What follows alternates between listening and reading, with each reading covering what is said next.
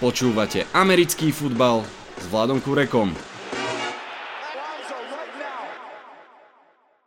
Volám sa Vlado Kurek a hlásim sa vám z domácej verzie štúdia 8.0. Giants konečne vyhrali. Trň s Petým vyťahol pán nepodstatný, ale poviem vám, mne prišiel v tomto zápase podstatný dosť. Opäť som našiel 10 podstatných postrehov z tohto hracieho kola a rád sa o ne s vami podelím. Vitajte a počúvajte. Postreh číslo 1. Giants vyhrali.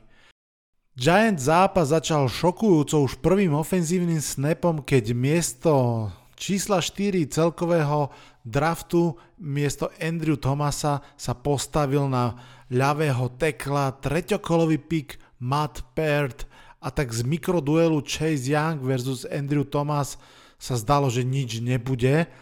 A vlastne nakoniec aj niečo bolo, aj nebolo. Vysvetlím. V prvom rade k tejto zmene prišlo kvôli tomu, že Joe Judge sa aj takýmto spôsobom rozhodol ukázať, že pravidlá musia platiť pre všetkých Andrew Thomas večer pred zápasom meškal na posledný meeting, no a hlavný tréner neváhal na túto prémiovú pozíciu postaviť úplne prvýkrát ako startra treťokolového nováčika. Nakoniec si vlastne snapy v celom zápase rozdelili a tak sme mohli vlastne sledovať, ako títo dvaja mladí teklovia budú bojovať s prémiovým edge rusherom Chaseom Youngom. No, alebo ani až tak veľmi nie, pretože Giants urobili všetko preto už pri tvorbe gameplánu, aby ochránili svoju olajnu a teda aj teklov. V prvom rade sa rozhodli vo veľkom, ale naozaj že vo veľkom behať a nedovoliť tak fantastickej skupine súperových pázrašerov útočiť na Daniela Jonesa. Len pripomeniem, že tá D-line Washingtonu futbol týmu má 4 prvokolové piky. Táto taktika ináč fungovala celkom slušne. Giants behali na svoje možnosti celkom fajn, dokonca Daniel Jones mal jeden 49-yardový beh a bol to veľmi slušný beh, pri ktorom oklamal aj kameramana. No a tak Washington Pass vlastne nemal až toľko príležitostí za celý zápas, vygenerovali jeden sek hneď pri prvom drive Giants Naopak Giants napríklad získali rovno 3 seky.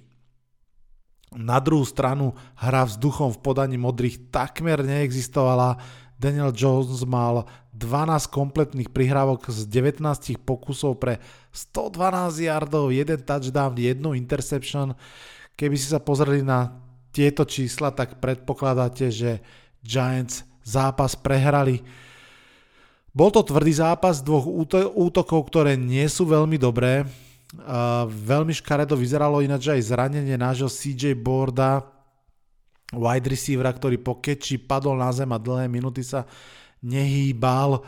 Bolo to vlastne dva zápasy po sebe takéto škaredé zranenie pred týždňom. Dak Prescott pochopiteľne. Tentokrát to nakoniec vyzerá na otraz mozgu, čo je samo o sebe škaredé, ale určite lepšie ako tie ďalšie možnosti, ktoré sa v tom momente ponúkali. Inak mám pocit, že dni Davea Gettlemana v Giants sa krátia, po troch rokoch je mústvo stále slabé a začína od úplného začiatku. Paradoxne sa mu tento rok podarilo niečo, čo sa mu možno vôbec doteraz nedarilo a to je, že rozumná a kvalitná free agency. Hráči, ktorých tento rok Giants podpísali, sa ukazujú vo vynikajúcom svetle a pritom vlastne ani jeden z nich neprišiel ako veľká hviezda. Bradbury je druhý najlepší corner ligy podľa štatistík. Blake Martinez hral lepšie ako kedykoľvek hral v Green Bay Packers, no a Logan Ryan síce prišiel tesne, tesne pár dní pred ligou a za pár peňazí, ale tento ex-Patriots a ex-Titans sa okamžite stal srdcom aj dušou Giants obrany. Späť k zápasu, záver zápasu bol infarktový a tradične Giantsovský. Miesto jasného vedenia v zápase to bolo úplne tesné a Washington svojim driveom nakoniec útočil na vedenie tesne pred zápasom, no a vtedy ako som už spomínal, zapracovala modrá obrana a stripsekom získala loptu, ktorú T. Crowder, Mr. Irrelevant, pre istotu len poviem, že teda je to oficiálny termín, ktorý dostáva hráč, ktorý je zobraný ako úplne posledný v danom drafte, takže tento T. Crowder zaniesol tú loptu až do endzóny a týmto defenzívnym touchdownom získal pre Giants vedenie 3 minúty do konca. Lenže Hovoríme stále o Giants, takže potom Washington celkom rýchlo prešiel celé pole, dal touchdown a bol potvrdzovací kop od vyrovnania a predlženia, lenže Ron Rivera zostal verný svojmu menu a urobil ďalšie zdravé rozhodnutie, keď sa rozhodol riskovať a nekopol za jeden bod, ale rozhodol sa hrať two-point conversion, to znamená vyhrať priamo zápas. Na tú two-point conversion Giants obrana fantasticky zareagovala, nepovolila ju a prvá výhra bola na svete. Ron Rivera je ináč známy touto svojou ochotou riskovať, preto aj prezývka Riverboat Ron. Um, myslím, že mu aj celkom svedčí. Aj v tomto zápase to urobil niekoľkokrát a úspešne, napríklad pri pante uh, pri 4. a 4 zahral útočnú akciu, ktorou si udržali loptu a vlastne to bol drive, z ktorého nakoniec to dotiahli až do remízy. Ja osobne napríklad plne chápem a v podstate aj podporujem jeho rozhodnutie takto agresívne si ísť po výhru, pretože si myslím, že také mladé a slabé týmy, akým sú aj Giants, aj football tým, potrebujú toto agresívne vnímanie víťaznej mentality, túto pečať. No a samozrejme podporujem to rozhodnutie aj preto, lebo vďaka nemu Giants vyhrali. Dalo by sa toho porozprávať ešte veľa, ale nebudem sa nejak zbytočne unášať. Tréneri sa v zápase javili dobre, obrana sa javí dobre už niekoľko týždňov, útok behový sa tak nejak trošku stal aspoň relevantný, ale pasový útok Giants a Daniel Jones, to je zatiaľ bieda. Už vo štvrtok hrajú Giants proti svoje Nemesis, proti Eagles. Nevyhrali s nimi od roku 2016 a som zvedavý, či budú mať šancu v tomto zápase. Postreh číslo 2. Titans Deja Vu funguje. Kto by to bol povedal, že Titans pôjdu túto sezónu v takomto štýle a kto by to bol povedal, že AFC South nám dopraje možno najdramatickejší a najvyrovanejší duel doterajšej sezóny Titans cez off-season vsadili na to, že sa dá zopakovať playoff recept ešte raz, že Derek Henry nebude mať unavené nohy, že Ryan Tannehill je naozaj tak dobrý, ako ukazovali čísla v postseason. Zdalo sa to celkom riskantné dať obom kon- hráčom kontrakt, ale Titans to urobili a here we are, Titans sú 5-0 a to po naozaj tvrdom, tvrdom dueli s Houston Texans. Houston Texans hrajú o mnoho odolnejšie ako začas Billa O'Briena. Myslím, že Jets by si mali všímať túto zmenu. Hráčsky handicap samozrejme je vidieť, ale v tomto zápase Houston ukázal veľa pozitívnych vecí. Nielen, že sa držal v zápase, ale v tretej štvrtine ho dokonca otočil ten otočný bod inak bol ako častokrát kedysi JJ Watt, ktorý urobil to, čo vie najlepšie, sek, strip sek, vyrazená lopta Tenehillovi a dal svojmu útoku výbornú pozíciu. Texans išli do tesného jednobodového vedenia a potom po ďalšom výbornom drive Deshona Watsona, ktorý fakt hral dobre, mali dokonca šancu na 8 bodové vedenie, totižto po tom drive bol touchdown, ale dočasný tréner Romeo Cranell zariskoval a tiež nariadil two-point conversion a tá tiež nevyšla. Titans tak dostali šancu na návrat do zápasu a veru 4 sekundy pred koncom sa im to aj podarilo touchdownom AJ Browna. Spomenul som v tomto eh, rýchlom recape už JJ Watta, Deshona Watsona, AJ Browna, Ryana Tenehilla, ale hrdinom zápasu bol Derek Henry. Vyzerá to, že počul ostatný podcast so Stanom Staškom a povedal si, že sa musí teda poriadne ukázať, aby si ho všetci všimli. 22 lôb pre 212 yardov a 2 touchdowny je samo o sebe wow, ale ten výkon proste musíte vidieť aspoň v highlightoch, fakt odporúčam. už len kvôli tomu 90-yardovému behu alebo kvôli tomu záveru, keď sa v predlžení postavil miesto quarterbacka pod centra vo Wildcat formácii. Naozaj sa tento zápas pozrite, ale viete čo, najprv dopočúvajte podcast. Postreh číslo 3. Tvrdý vtáči duel. Eagles dali Ravens zabrať. Pár sekúnd dokonca a Eagles, podobne ako Washington Football Team a pred chvíľou aj spomínajúci Houston Texans sa pokúsili o two-point conversion a rovnako to nevyšlo do tretice. Philly padla na 1-4-1, čo sa úprimne asi pred zápasom aj čakalo, stojí však za pripomienku, že naozaj to Orly nedali Havranom zadarmo a po slabom začiatku aj v tomto zápase zabojovali. V štvrtej štvrtine skorovali myslím hneď trikrát a ako som hovoril, boli fakt blízko k vyrovnaniu. Baltimore vyhral, drží sa na dostrel Steelers, ináč k tým sa dostanem o chvíľu, ale treba povedať, že toto zatiaľ nie sú tí Ravens z minulého roka. Majú silu, o tom nie pochyb, ale nemajú flow. Aj v tomto zápase si to sami zdramatizovali, vyrobili rovno 12 penalt pre 132 yardov, to je vážna rana do vlastnej nohy, nech je akákoľvek silná. Um, viac som si však v tomto zápase všímal Eagles, s ktorými Giants hrajú už vo štvrtok a treba povedať, že v tom blate bojovali statočne napriek zraneniam Sanders, Ertz a Evans dostávali celkom náklad od obrany, snažili sa niečo, čo, niečo vedeli, niečo nie, ale predsa len keď si povieme, aký extrémne zlý začiatok mali, z prvých šiestich útokov nahrali dohromady 12 yardov, 12 yardov, áno, tak uh, treba zase trošku dať rešpekt tomu, že ten zápas dotiahli vlastne jednu hru od remízy. Za týchto okolností to naozaj ja osobne považujem za znak toho, že toto je stále odolný a bojovný tým, možno tam tá kvalita trochu škrípe, možno tam niektoré veci nesedia, ale ten tým má srdce, o tom sa asi nedá pochybovať.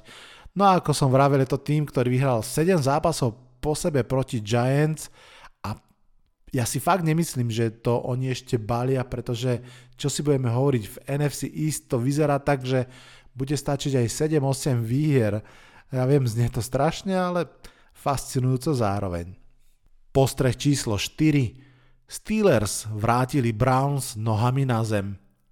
Áno, hovoríme o zápase, ktorý skončil 38-7 a obrana oceliarov, ktorá podľa mňa v tejto sezóne hrála pomerne dobre, možno ok, v minulom kole si zobrala také malé voľno, ale v tomto zápase opäť pricvalala na koni a dominovala a k tej tradične silnej front 7 sa konečne pridala aj secondary na čele s Minkahom Fitzpatrickom. Pázraž sa samozrejme neprizeral, pretože ono to tak funguje, že čím lepšia hra secondary, tým majú väčšiu šancu pázrašery na sek. No a v tomto zápase si ich Steelers pripísali rovno 5 a keď už som začal obranou, tak len pripomeniem, že linebacker Devin Bush si roztrhol ACL a je done for season. To môže byť inak veľká rana pre defenzívu Steelers a vôbec pre celú, celé mústvo. Cleveland Browns išli do tohto zápasu na papieri s celkom veľkými nádejmi, predsa len boli 4-1 a prípadná výhra by bol veľký krok e, v divízii, no ale v skutočnosti predsa len boli trošku dochrávaní zraneniami, vrátane Bakera Mayfielda, ktorý bol questionable do poslednej chvíle a podľa toho to v tom zápase aj vyzeralo. Um, akože ja si myslím, že aj so zdravým Čabom a so zdravým Mayfieldom by zrejme tento zápas nevyhrali, ale predsa len možno by to vyzeralo trošku uh, lepšie. Takto to bola bitka od prvej chvíle, alebo teda skôr výprask od prvej chvíle, no a v priebehu myslím 3. štvrtiny bol Baker Mayfield aj posadený na lavičku, podobne ako pred týždňom Jimmy Garapolo.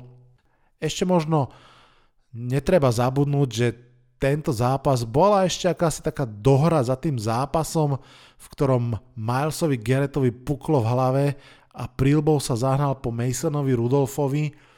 Ofenzívna línia Steelers si to myslím stále pamätá dobre a v tomto zápase hrala nesmierne fyzicky. Isto, isto im veľmi vyhovalo, že mali celkom rýchlo náskok a mohli sa spolahnúť na fyzickú run game, v ktorej naozaj superovi dominovali a proste si to užívali. Geoff Schwartz, niekedajší vynikajúci lineman a teraz uh, podcaster v podcaste Minus 3 to um, celkom aj predikoval pred zápasom. Vravel, že toto sú zápasy, v ktorých po každom jednom snape si niekto z ofenzívnych linemenov nájde chvíľu, aby šťuchol do Milesa Greta, aby ho mu spočítal rebra, aby ho trochu ako keby e, ťukol, nech to po zápase naozaj cíti. Mám pocit, že to presne tak vy, vy, vyzeralo. Suma sumárum, Pittsburgh Steelers vyhrali 12. zápas po sebe proti Clevelandu Browns, 17. doma, to, vlast, to znamená vlastne, že celú kariéru Bena Rotisbergera a veľmi jasne na túto chvíľu usadili situáciu v divízii. Cleveland si ešte musí počkať, áno, má 4 výhry, ale má ich pekne zarámované dvoma veľmi jasnými divíznymi prehrami. No a naopak Big Ben a spol sa už teraz môžu pozrieť do kalendára, že kedy ich to čaká ten duel s Baltimoreom Ravens, pretože preteky o kráľa severnej divízie sa zúžili na tieto dva rody. Postreh číslo 5. Ak chcete vidieť, ako vyzerá momentum, pozrite si zápas Packers Buccaneers. Green Bay Packers svoj zápas rozbehli veľmi dobre, priam s ľahkosťou.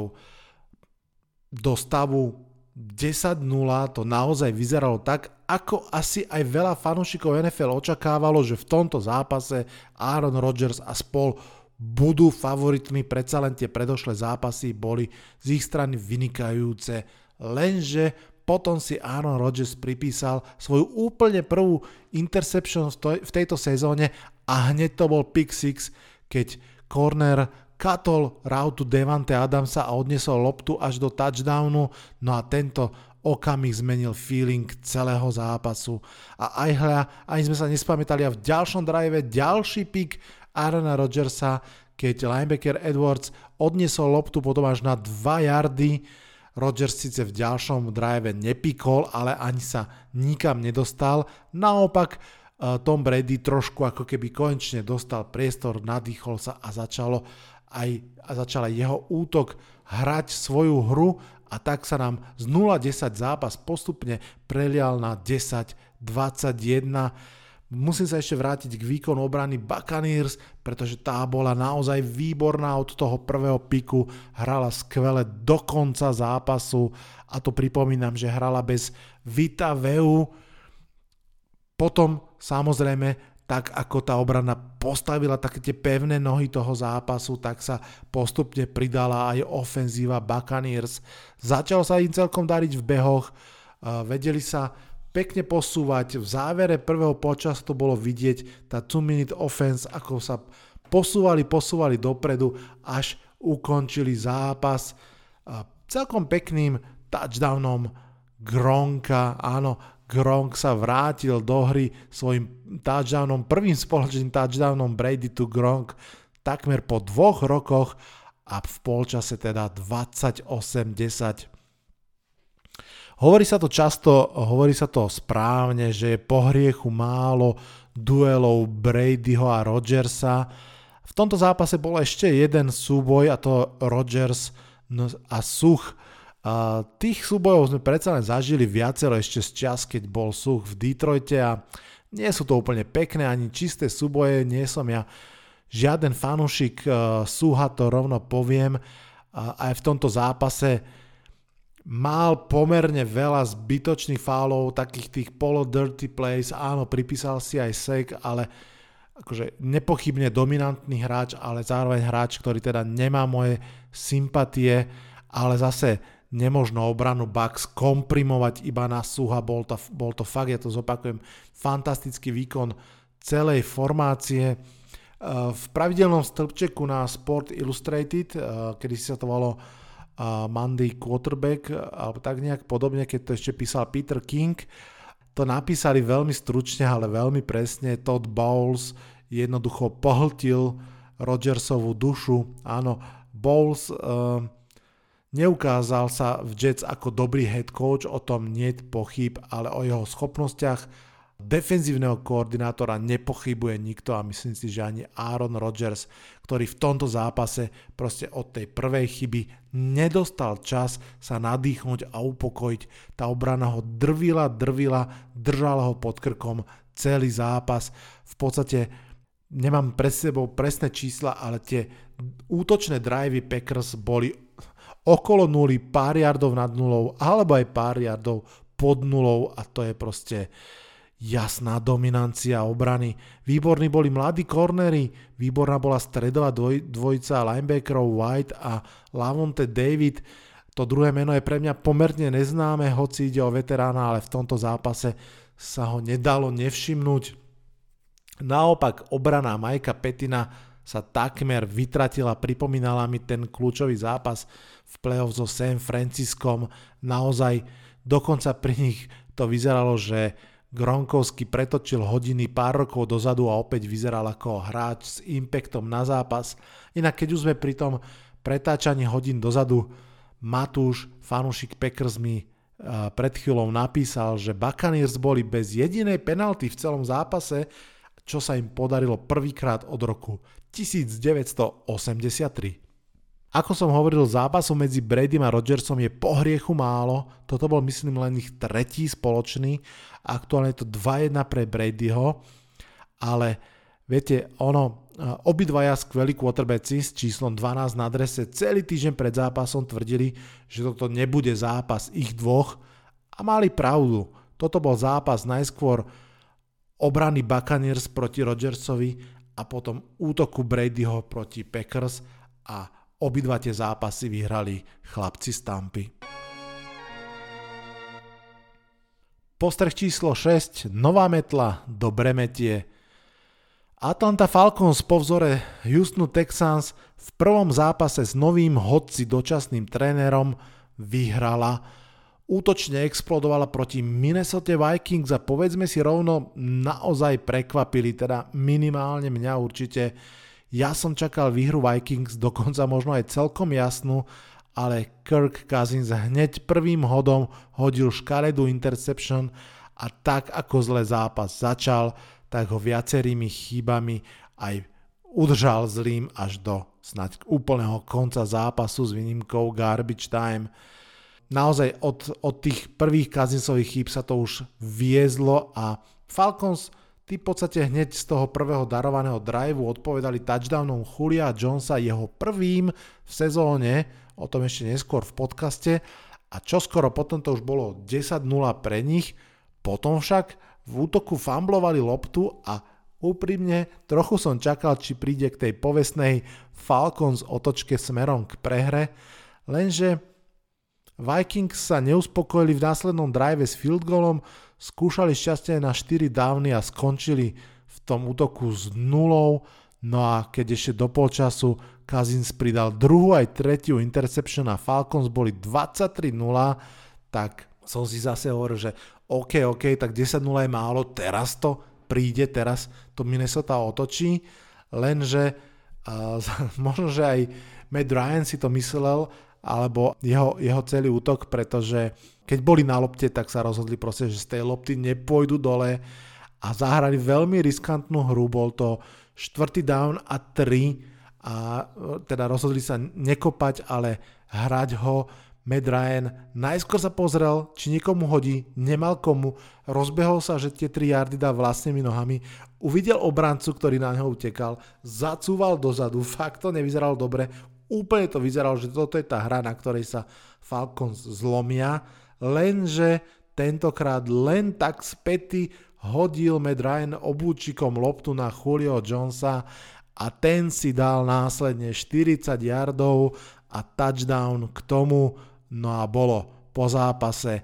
Adam Thielen a Justin Jefferson síce si pripísali potom nejaké pekné keče, aj touchdowny, aj body do fantasy, ale v realite to neznamenalo už nič. Ak to niečo znamená v realite, takže tých 166 yardov a dva touchdowny Jeffersona naznačujú, ukazujú, že Minnesota si našla budúceho veľmi kvalitného receivera, len asi bude potrebať k nemu quarterbacka. Falcon si pripísali veľkú výhru a keď sa dočasného trénera Rahima Morisa opýtali, že kde bol tento tým 5 týždňov, tak odpovedal asi jedine, čo mohol povedať, že to on teda nevie, že on iba vie, že tento tým tu bude aj nasledujúce týždne v lige, tak som veľmi zvedavý, či áno. Postreh číslo 7. Tua, vitaj v NFL. Tak sme sa dočkali aj tretieho nového quarterbacka v lige. Tua Tangovailoa, ešte pred rokom najväčší klenot univerzitnej ligy, si prvýkrát vyskúšal trávnik profesionálneho futbalu. Bolo to v závere zápasu proti slabunkým New York Jets, ktorí nepredstavovali vôbec žiadnu prekážku pre Dolphins a ktorí boli bez problémov ukočírovaní Fitzpatrickom a spol. Tá štatistika tu Tangovailu je maličká, ale v podstate symetricky dokonalá. Dve completion z dvoch pokusov a skonvertovaný tretí down niečo, čo myslím sa Jets nepodarilo celý zápas. Internetom preletela následná fotka, ako si Tua posedel na ihrisku po zápase, vychutnávajúci ten moment, že po zranení, ktoré teoreticky mohlo ho aj celú kariéru, je naozaj súčasťou NFL a myslím, že bol aj trochu rád, že nie je súčasťou New Yorku Jets. Tí predstavujú úplne nový, zúfalý level trápenia sa, v zápase v podstate dvoch skôr slabších mustiev prehrali na nulu, konkrétne 24-0 a jediné, čo ich môže utešovať je, že ich zápas išiel paralelne so zápasom Packers Buccaneers, takže vlastne ten ich zápas asi nikto okrem fanšikov Dolphins ani nevidel. Po zápase sa pýtali eh, Grega Williamsa, defenzívneho koordinátora Jets, že čo teda urobiť s tou zlou obranou Jets. No a on celkom popravde odpovedal, že no, Viete, že áno, že aj tá obrana by sa mala zlepšiť, ale že nebolo by zle, keby aj útok trochu udržal loptu a dal aspoň nejaké field goally, že to by sa potom lepšie bránilo. Následne Jets vydali stanovisko, že tréneri nebudú komunikovať s médiami, čo vám poviem, situácia v Jets sa stáva naozaj hraničnou. Miami Dolphins vyzerajú celkom fajn, vyzerajú tak rok, dva od naozaj takého serióznej snahy o boje o playoff, ale aspoň je vidieť, že idú dobrým smerom. Pozdravujem ťa Pavel, uži si to. Jets, škoda reči. Postreh číslo 8. Máme tu ďalší týždeň bojovníkov. Toto sa mi veľmi páči na NFL. Naozaj, že väčšina, väčšina mustiev má srdce a bojuje, aj keď sa nedarí. Opäť pár príkladov za všetky Bengals. Tým sa veľmi proti výbornej obrane Colts neverilo a oni do toho zápasu vstúpili jak páni 21-0. No a celý zápas naozaj bojovali. Potom Broncos ty po extrémne dlhej nanútenej prestávke bez Melvina Gordona, tým sa vôbec neverilo a už dobre viete, porazili New England Patriots a v podstate aj Sunday Night Football medzi Rams a Niners vyzeral byť v typovaní celkom jasný v prospech Rams a poďme ho San Francisco po dvoch rozpačitých výkonoch vytiahlo veľmi, veľmi dôležitú divíznu výhru. A ono, a neviem, či to sem úplne patrí, ale spomeniem to, v zápase Lions Jaguars mal Matt Stafford jeden krásny, doslova taký filmový hod, keď obhodil superového hráča pre prvý down v štýle, ja neviem, filmu Wanted, ak si to pamätáte, že zakrivil tú balistickú krivku tak do boku.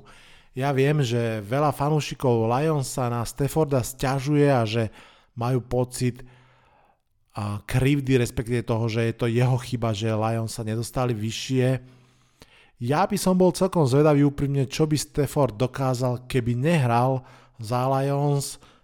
Možno sa toho aj dočkáme inak zo všetkých tých spomenutých bojovných výkonov musím ale eh, trošku ešte raz uh, vypichnúť uh, Denver Broncos, Drew Lock a celý ten tým. Um, Patriotsi mohli povedať, že Cam is back, ale už si nemohli dopovedať to športové kliše a ešte lepšie ako kedykoľvek predtým. Cam nevyzeral úplne vo svojej koži, nedelní Patriots nemali šťavu, Navyše, ako náhle sa dostali do závozu, museli opustiť od tej svojej hlavnej zbrane odbehov a už to celkom nešlo. To všetko je pravda, ale takisto kredit pre Denver Broncos za túto výhru. Postreh číslo 9. Obrana Chicaga bola zase raz najlepšou formáciou zápasu.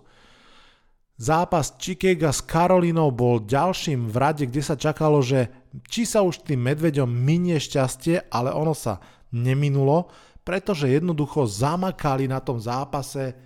Bears defense uhrala niekoľko splash plays, pripísala si rovno 3 takeaways, jedna síce bola dosť na úkor running backa Panthers Davisa, ktorý tak vlastne nechal loptu za sebou, ale tá prvá a posledná to boli výborné práce obrany, keď e, intercepšli teda Bridgewatera, k tomu prirátajme 4 seky na Teddyho, ktorý snať fakt musel celý deň utekať pred superom a bolo jasné, alebo z tohto výpočtu je jasné, že obrana Chicago tento zápas udržala v rukách.